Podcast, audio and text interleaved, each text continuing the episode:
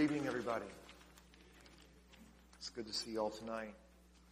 You know, when, um, when I think of preaching here on Good Friday, it does stir up some memories that some of you know about. It is, it is, I've got a little bit of an echo here. Turn me down just a little bit. Yes.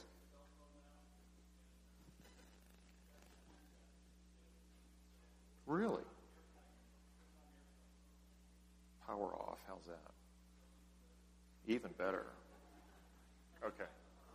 Thank you. Thank you. It's about 20. Whoa. Okay. Could you turn that down just a little bit, please? It's about 25, 26 years ago, I guess it was, when um, I was going to preach on John chapter 19 here in New Life. We were in the ministry center on the wooden stage. And right about 15 minutes into my sermon, I started to feel something strange going on inside of me. It was something like this. This sermon is not working. The, there are people out there that I really care. This is before I was pastoring churches, and I really wanted them to feel like Bob's going to be a good preacher. So I start to get nervous. And I, all of a sudden, I just felt all the blood just drain out of my head. I fell forward, chipped my tooth on the microphone, and then fell straight back and fell asleep for about five or six minutes. I woke up in the middle of my own sermon, and I looked up, and, and there was John, Pastor John, looking down at me. And I said, I said, John, did I preach? John gets up to the microphone and he says, Bob wants you to know that preaching is very hard work. but the thing is that I remember that day specifically praying for power. I got weakness. But there were a couple of things that happened that night that demonstrated that God's strength is made perfect in our weakness.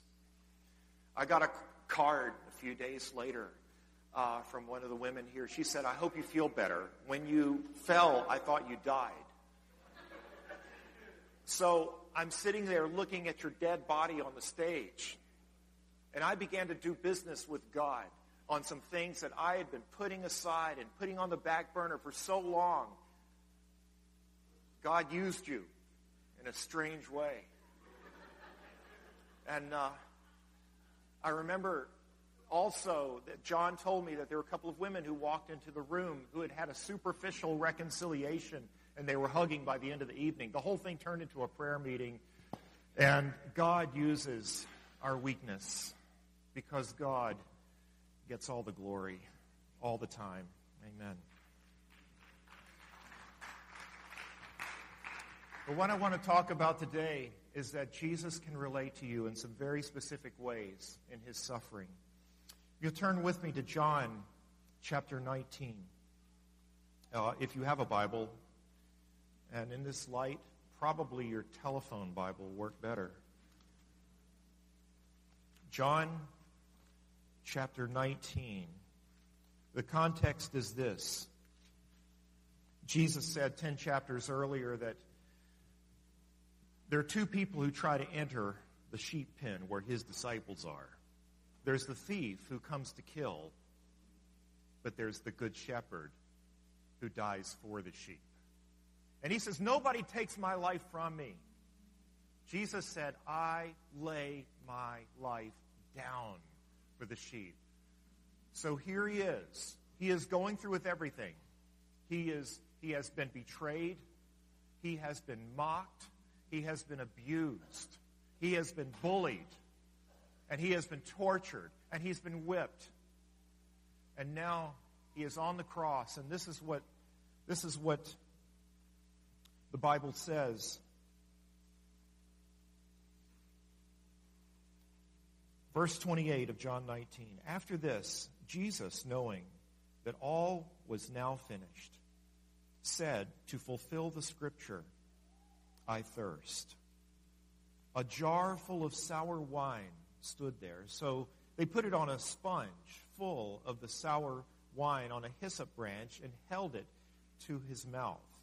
And when Jesus had received the sour wine, he said, It is finished. And he bowed his head and gave up his spirit. Let's pray together.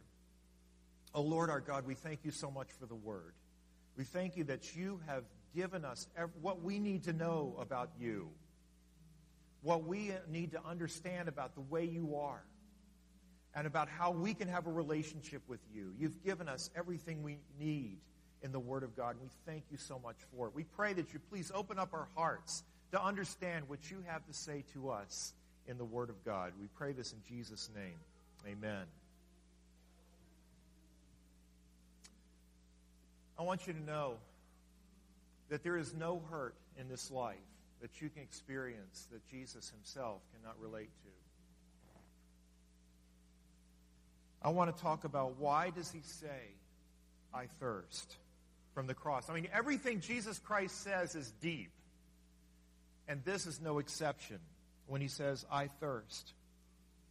The book of Hebrews says that Jesus had to be made just like us in order that we might in order that he might become a merciful and faithful high priest in service to God that he might make atonement for the sins of the people. He had to be made like us.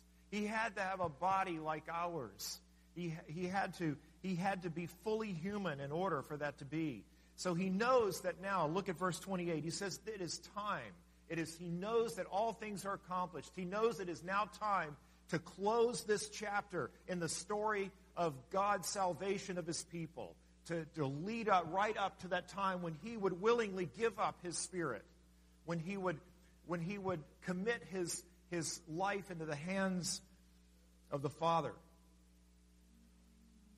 Jesus is about to fulfill hundreds of years of prophecy.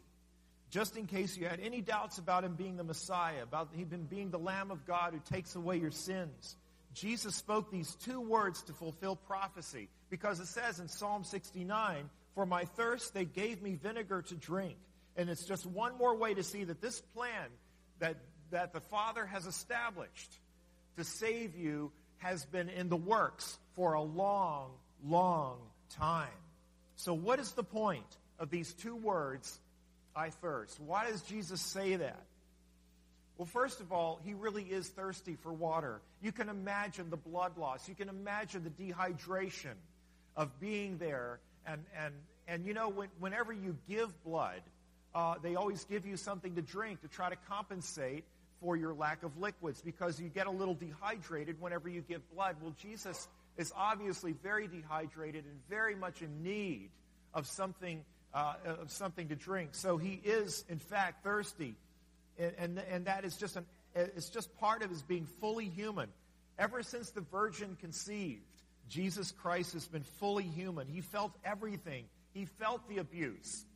He felt the shame. He felt the bullying. He felt the betrayal. And he felt the physical torture. And, and his body works the same way yours does. So what he felt is not so far removed from what we would feel if we were in that situation. And he's thirsty. Now, there are a couple of things here. One thing is that you come home from school and you've been bullied. You have a friend in Jesus who understands what that's like. That used to happen to me almost every day, certain years in school. I would come home and I had no idea. I never knew that I had a Savior who had been bullied. I never thought of that. That would have been so encouraging to me to know that Jesus feels this and he knows what it's like. This means that when you have chronic pain that just seems unbearable, Jesus knows what that's like. You have a friend in your Savior Jesus who's been there. There's another thing about his thirst. Do you remember John just preached on Lazarus? You remember how Jesus wept at Lazarus' funeral Even though Jesus knew that Lazarus wasn't going to stay dead? What is that? What is that? Jesus is fully in the moment. Jesus is feeling the thirst. He is feeling that deep sense of, of pain. He is fully in the moment. He knew what would happen later. He did not say to himself, Look, I can take anything for six hours, but in three days I will have a glorified body. He did not say that to himself. He didn't try to medicate the pain of the present with, the, with his knowledge of the future. Jesus did nothing to medicate his suffering. In fact, when they offered him wine before he was crucified, he tasted it and then he refused to drink it because he knew that that would dull his suffering. He was fully present in the moment, and he was ready to embrace the full extent of the suffering. Sometimes the present situation is so bad you just want to check out. Anything just to get your mind off of it. But Jesus was fully present. He stayed in the moment. He stayed in his pain. He stayed on the cross. He stayed in his calling. He stayed in God's will, and he's going to stay with you no matter what you go through. But there's another reason why Jesus said, I thirst. It's not simply that he was physically thirsty, though he really was. There's another reason. Something deeper. Do you remember those seven last words of the cross? Some of you know what they are. Father, forgive them. They know not what they do. He said to the thief, uh, Today you will be with me in paradise. Um, he says to, uh, to John, Behold your mother. He says to his mother, Behold your son. And, and of these seven statements that Jesus makes, only two of them are complaints. He had so much to complain about. He could have talked about his back. He could have talked about his, his hands and his feet. He could have talked about the fact that he couldn't breathe very well. He could have talked about a lot of things, but he only makes two complaints. The first one being, My God, my God, why have you forsaken me? And the second, I thirst. And I believe those two are related. Because it was after that time on the cross when the Lord Jesus Christ was bearing my sins and your sins. That the Father turned his face away. And Jesus, for that time, after experiencing nothing but perfect fellowship with his Father for eternity and living as a man in faith, uh, ha- having faith in the Father through the Spirit and having fellowship with the Father, unbroken fellowship, encouraging, life giving, all satisfying fellowship with the Father for all eternity in this one moment of time, he does not get to experience that fellowship. The connection is lost.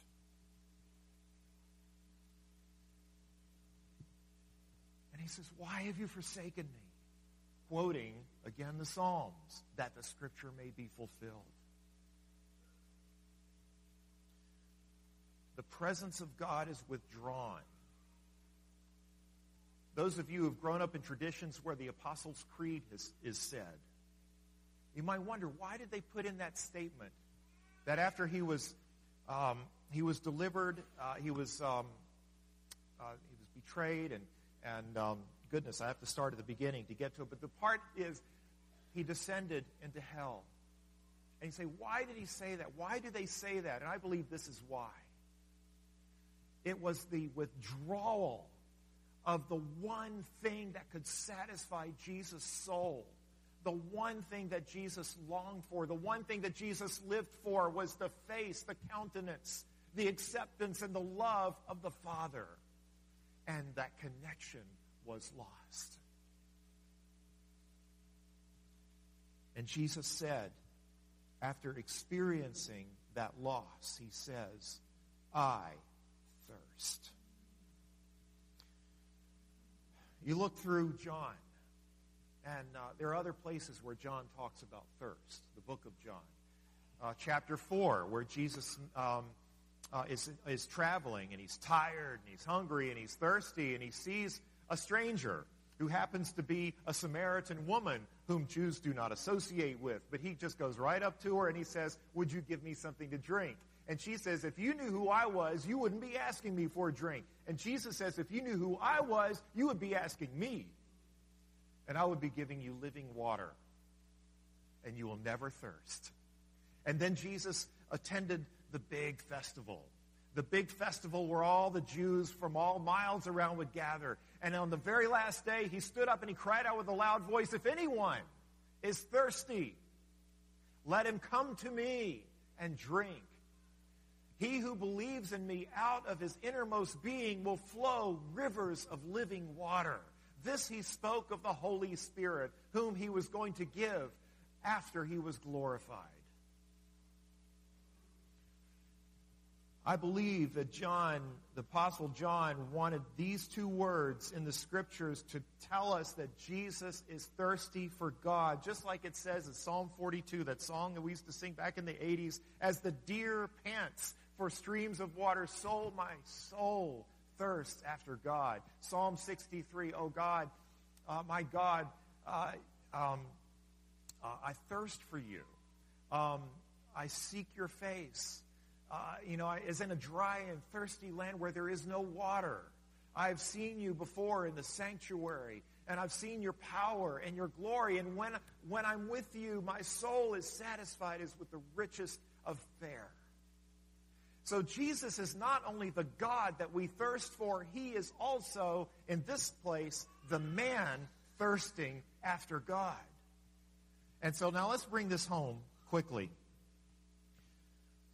Every human being alive, you are thirsty people, and I am a thirsty man. We are deeply thirsty, and we're fundamentally thirsty for God. Nothing in this world will ever satisfy that deep, inconsolable longing that is, that is the most fundamental in your heart. Nothing in this world will satisfy. And, and we're constantly being lied to. We're constantly being told that if we just had a fatter paycheck, we would be happy. We're constantly being told if your marriage were sweeter, you would be perfectly satisfied. You would be happy. You're constantly told that if you, if you, if you went to a cooler church, you would be happy. You're constantly told that if you got more uh, interesting relationships or more traveling or more experiences into your life, you would be happy. And that inconsolable longing persists. We are thirsty thirsty people, and sometimes our thirst will lead us into dark places. Places where we find out that while I am engaging in this particular activity, it doesn't have to necessarily be a sinful activity. Sometimes it is, but it doesn't necessarily have to be. We say, well, if this little bit feels pretty good, and it dulls the pain of living in a hard world, just think how much a lot of it would feel. And then we make that jump. And then we begin to become engaged in this thing that the Bible calls idolatry. And idolatry is when we come to anything else in this world, whether it's good or whether it's sinful, seeking to satisfy the most fundamental longing that only God can satisfy. That's what idolatry is. It's the stuff that we can get to that we think is going to satisfy us. And the tenth commandment, you shall not covet. That's the first commandment, no, have no other gods before me. The tenth commandment, what is that? But seeking to get to get to the stuff that you don't have access to, that somebody else does have, because you think that if you had it, you would be satisfied. Jeremiah put it this way My people, says God, have committed two sins. One, they have forsaken the spring of living water, who is God. And secondly, they've built for themselves these pots that don't hold water. They're failures at it. and we constantly are because we don't realize that only God can satisfy our deepest longings. And so Jesus, without the pleasure of his Father for this period of time, thirsts. And he understands that gnawing, that, that, that persistent longing. that's in your heart that says, I have got to get this thing satisfied. C.S. Lewis in Mere Christianity says that even the most wonderful experiences in your life, you know, the best marriage, the best vacation, will still leave you with this funny feeling that there's still something not quite great about that. There's, there's still something that's not completely satisfactory about this. He says, because we're made for another world. And we're made for a world where we will be walking with God. We're made for a world where we will have the fellowship of the Father, where we will be with Jesus Christ face to face. And that is the thing that you want more than you want anything else, whether you know it or not. You see, you either in touch with your thirst or you're medicating. And Jesus refused to medicate. Jesus stayed thirsty. Now, when he received the drink, it served one more purpose, and it was this. He didn't get enough of this sour stuff that they had to quench his thirst. No, he got just enough to bring some moisture back to his parched lips so that when the time was right, when everything was accomplished, when the sins of the world had been dealt with once and for all, he finally was able to, with a loud cry, it says in the other Gospels, with a loud cry, he said, It is finished. And that's what that sour wine enabled him to do, because it is finished. You see, the one, that one longing that you have is going to be fully satisfied because it is finished. Why? Because your sins are gone because of what the Lord Jesus Christ has just done. He has taken all of your sins. And they were laid on him and they were judged once and for all. And now God is for you, believer. And now your soul can be satisfied with the richest of fare because now in this world you can begin to enjoy God. Spend the rest of your life asking this question What does it mean for me to find satisfaction in God alone? And then look forward to eternity when that satisfaction is going to be yours forever. And it's going to be really good. Amen. Amen.